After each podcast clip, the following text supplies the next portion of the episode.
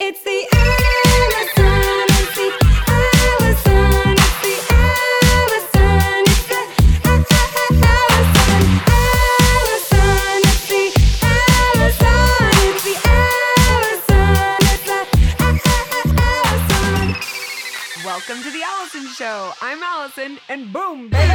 I'm so glad you're here. Listen, lover, there's so much power in learning to see ourselves clearly. So, on this podcast, let's try. We're going to laugh together, possibly cry together, and we'll talk about why it's hard to feel our inherent wholeness, why it can be hard to feel awesome, and what to do about it. And good news, we're going to be aggressively compassionate to ourselves and others as we do it. Let's go! I'm here with the one, the only, the sexy, the talented Mr. Eric Robertson. Hello. Good morning. I just was so excited to introduce you because when I've done the last few ones, when I don't introduce you, I'm sad. I think I've been. There's only been one you haven't. it doesn't yet. matter. I'm still sad. I'm right here. this is episode 181, and it is going to be quick, woo, and fun. It is the joy of changing what you notice. This episode is brought to you by me, Alison. And I just want to remind you of my fantastic, amazing new online course called Flower Power Magic. If the winter doldrums are starting to come your way or you're looking for a fun holiday gift, this would be a perfect present to gift yourself or someone else. Add a little pep. I just used all of the principles from Flower Power Magic, my course on how to have fun and create flowers, to make my tree beautiful. I've been making beautiful wreaths. All the same principles from the course apply to these other things. So whether you want a tablescape or you just want to get into it, you should check it out. We'll link to that in the show notes. And if you're interested in being a sponsor for the podcast, shoot us an email to heygirl at theallisonshow.com. Was that a good ad? That was a great. Did I do a good that job? was- That was. Did I explain it at That all? was wonder. I like the tablescape. If Yeah. you just want a tablescape. Who doesn't want a table? now, now I don't even know what that means, but now I want a tablescape. I get all the ads for manscaping, so I don't know if that has anything. I don't know if that correlates at all, but get me on that table. Yeah. Oh, I will get you on that table. So I have been reading, I love my fantasy smut. I love it so much. And to all of my friends out there who just finished Iron Flame, the second book after Fourth Wing, Rebecca Yarros, I'm sorry. I'm sorry. Let's commiserate. Let's work through this together.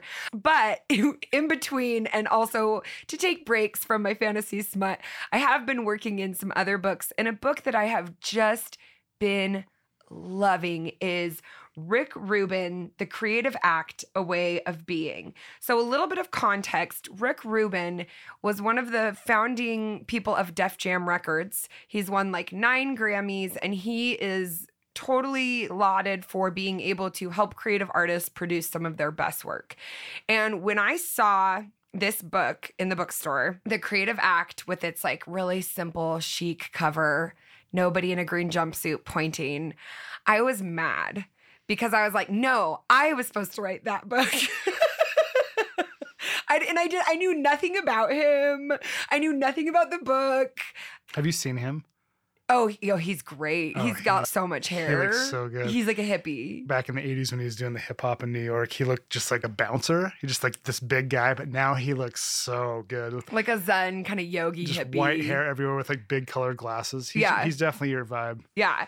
Oh, I freaking love him. And I've noticed that a couple times in my life when there's a book that really has a message for me, I almost have a violent, visceral reaction to it. I did the same thing to Brene, one of Brene Brown's books. I mm. threw it across the room. I was so mad at it.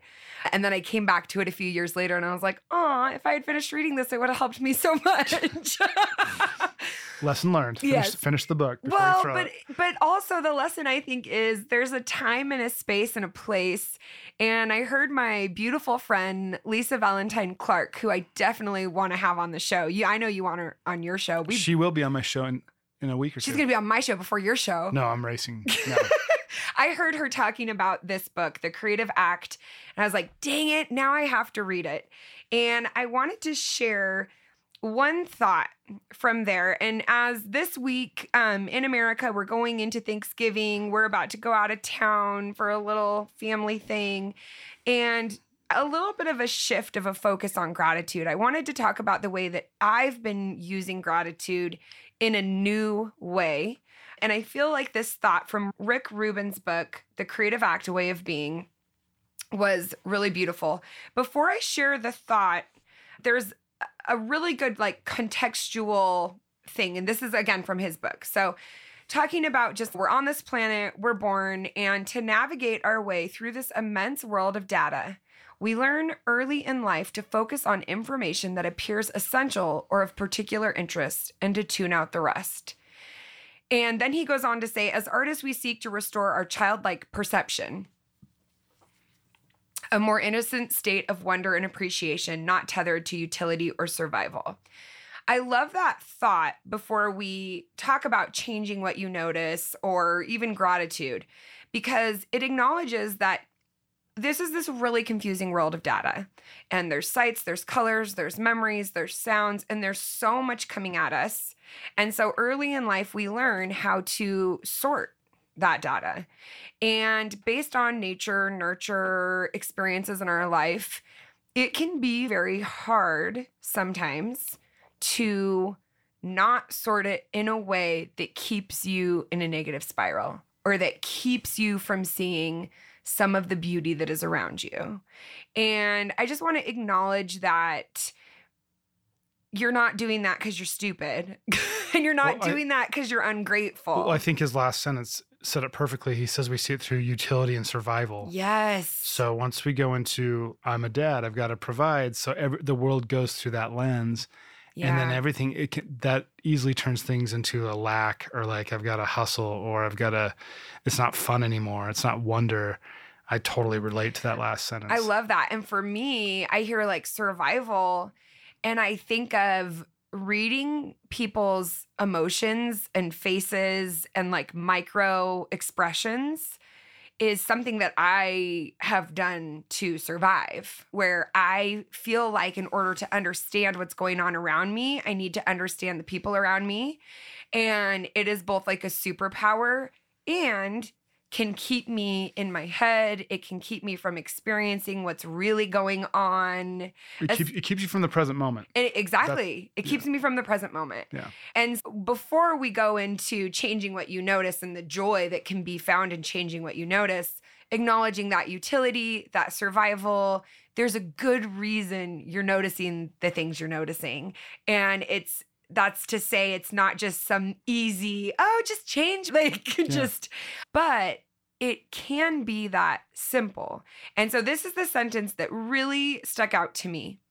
Though we can't change what it is we are noticing, we can change our ability to notice. I'm going to say that one more time. Though we can't change what it is we are noticing, we can change our ability to notice. And as I heard that line, I was driving and I was looking at the beautiful mountains. We're so spoiled by having giant mountains surrounding us. in We this live at the on the bench of a mountain. so we're literally like always staring at mountains. And I was looking at Timp, which is a mountain that we see. Yeah, is that it? Timpanogos. yeah. Timpanogos? I don't even know the name of the Yeah. mountain. I don't know where I Now you do.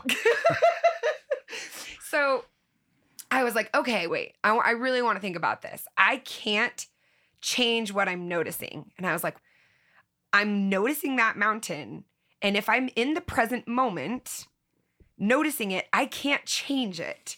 So if I'm noticing my hand and I'm in the present moment, right? There was something about me that initially was like, no, if I notice it, I can change it. Which therein lies the problem that I can control the world. Yeah. But in order to change it or do anything, you would have to take yourself out of that noticing, which is the present moment.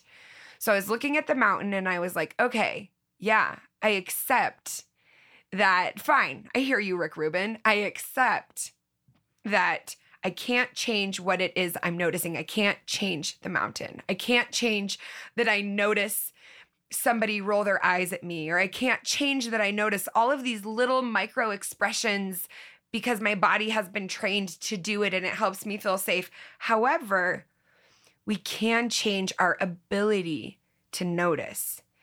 And that gave me like this sense of freedom and power where I was like, that ability to notice, just because I'm using it as an example, like the micro expressions of faces, as I have become more embodied and as my anxiety has lessened and as I have been able to move a little slower, I notice way more in terms of nature, in terms of seasons and cycles. I notice the trees, I notice the flowers, I notice when our tree is losing its leaves and how it goes from one day having all of its leaves to the next day they were all gone Mhm. at first like it lost them slowly and just these little things and so i was like yeah i can testify. My ability to notice has been changed. Part of that has been from healing wounds and honestly which how do you do that right? It's acceptance. And so my ability to notice has been super changed by my ability to accept. And my ability to accept has been shifted and changed and sculpted by my ability to hold both the bad and the good at the same time. Mhm. And I was having a hard time the other day with something, and some information put my brain into a place of shock. And I was talking to Eric, and after a while, I was able to see it wasn't the information, it was the state of mind that information brought on that causes this type of confusion. And that type of confusion is like a traumatic feeling for me. And then that put me, but so oft, and so even the ability to notice that as opposed to getting stuck in the information and trying to solve a problem from I kept saying this is the symptom not the cause this is the symptom not the cause but it is very hard to notice that when you are in it Yeah. does that make sense It totally makes sense. Yeah, I think I like you said that for you to accept, like your accept reality, accept the good and bad is really Mm. beautiful.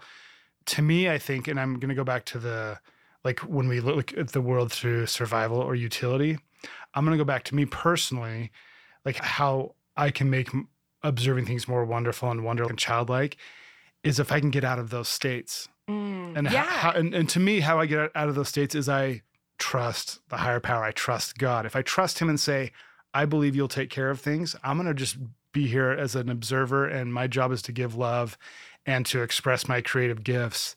That pulls me out of those states where i only view the world through survival or utility and it makes it much, things much more beautiful. I love that too because I'm very in love with and thinking a lot about this idea of I very firmly believe that as humans we're creators and that is one of our our highest most beautiful expansive purposes is to create. And whether that is creating a piece of art like music or creating a feeling in a room or creating a comfortable space in your home for a beautiful conversation, right? We get to create all day, every day. And when you are thinking of yourself, okay, so this is like a tactical this is like a tactical tip, right? It's I'm talking about how when I'm in acceptance, I can let go of anxiety. Anxiety is a state of survival. mm-hmm. So when I am feeling that survival and utility, like maybe thinking of yourself as a provider, that's thinking of yourself in a utilitarian way. Mm-hmm. When you think of yourself as a parent, you're very utilitarian, yeah right? But when I think of myself as a creator, it puts me into like in Rick Rubin's book where he, that childlike innocence. Mhm. And I always think of that. It's a book and a movie, Under the Tuscan Sun, and there and you make, diane lane yeah, you make fun of me always for watching that. But there's a character in the in the book slash movie. I know the movie better than the book, and she gets in the fountain. And Mhm. she just always talks about never losing your childlike wonder, your childlike innocence. And I, one of my life goals is to be the village crazy lady. And you're almost there I, you, you've you've dipped your toe in that pond many times. I mean, I'd say I'm or fountain. You've dipped your foot in that fountain. yeah. I definitely have. And the grandma in Moana. I want to dance on the side of the shore with some giant tattoo on my back and just be in that state of the creator. And if you're like, okay, I can't change what it is I'm noticing, cool, thanks. But I can change my ability to notice.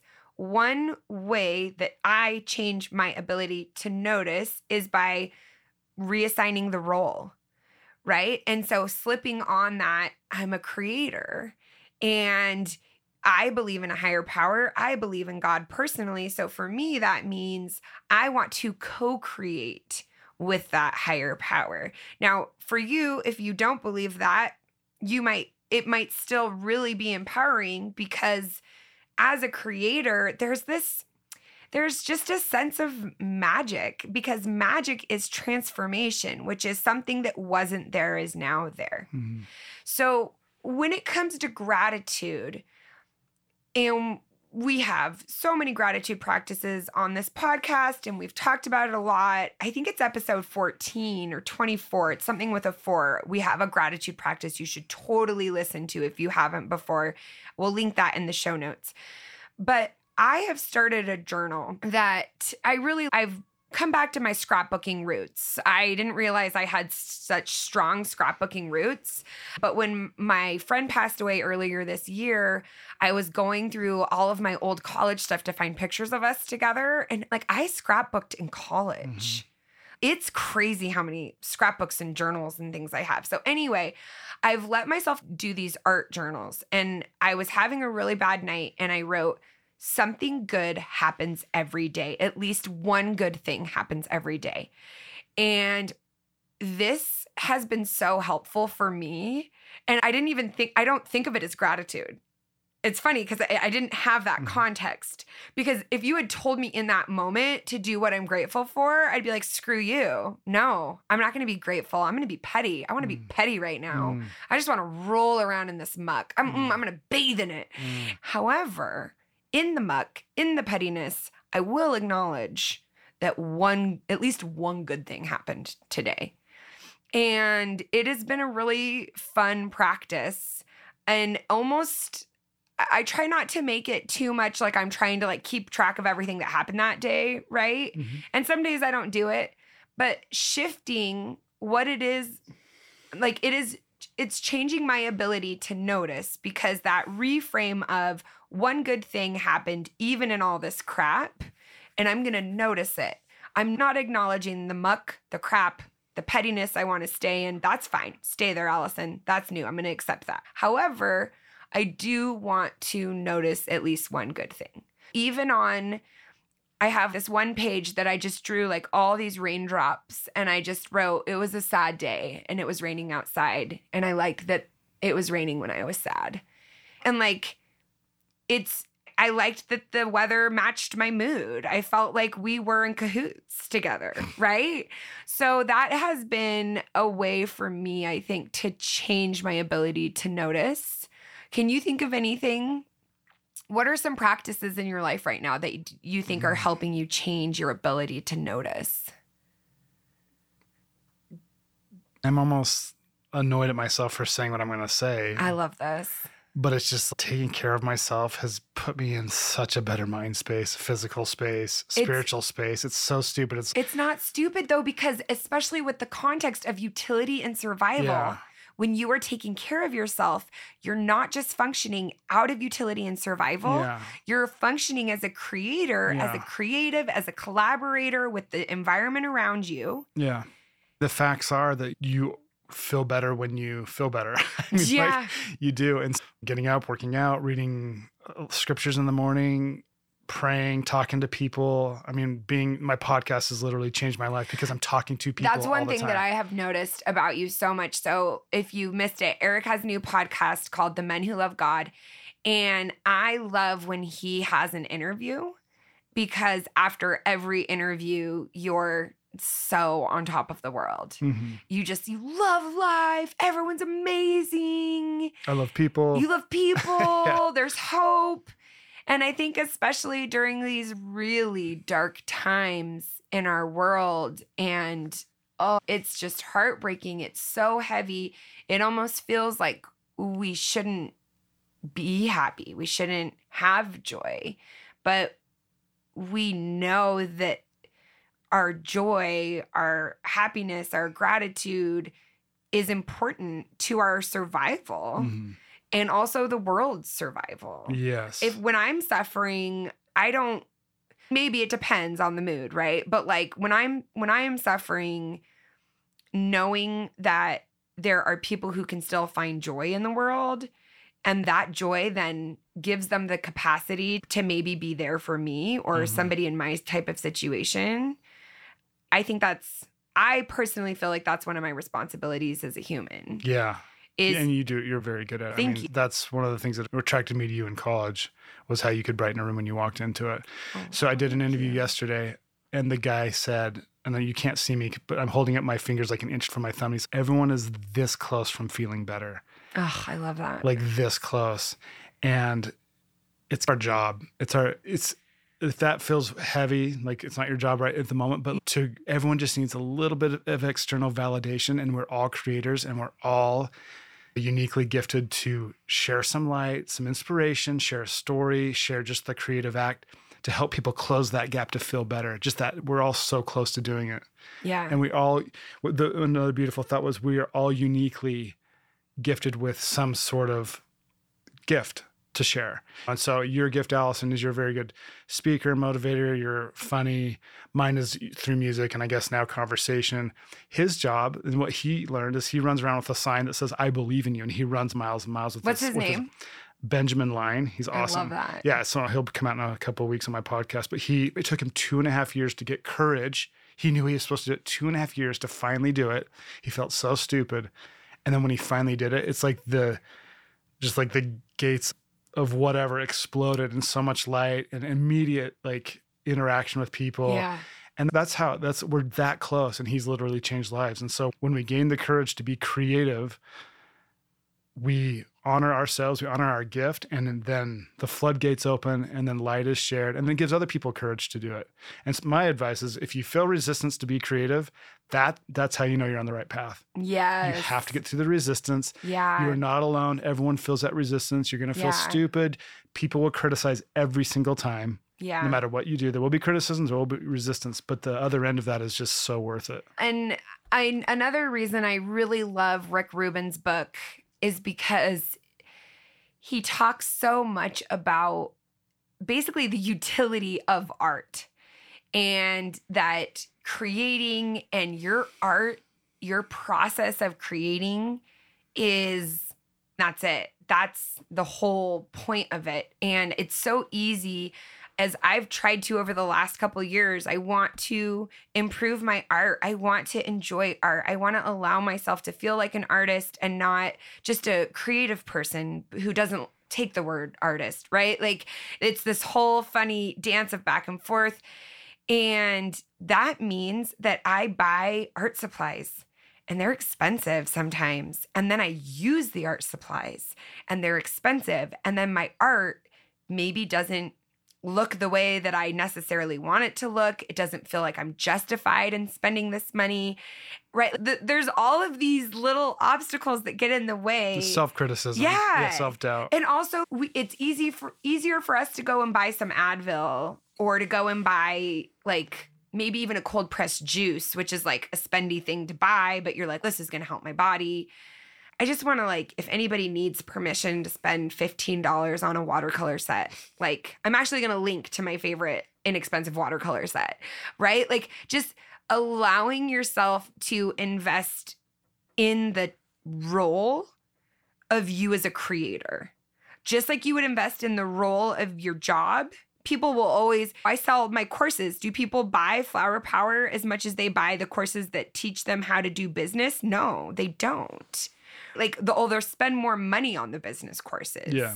Even, even if there's, even if there's even more value in the flower course or in the cookie course, right? It's just, it's just an interesting thing about us as humans. Okay, I feel like we covered We it. it. We did it. We did we it. did it.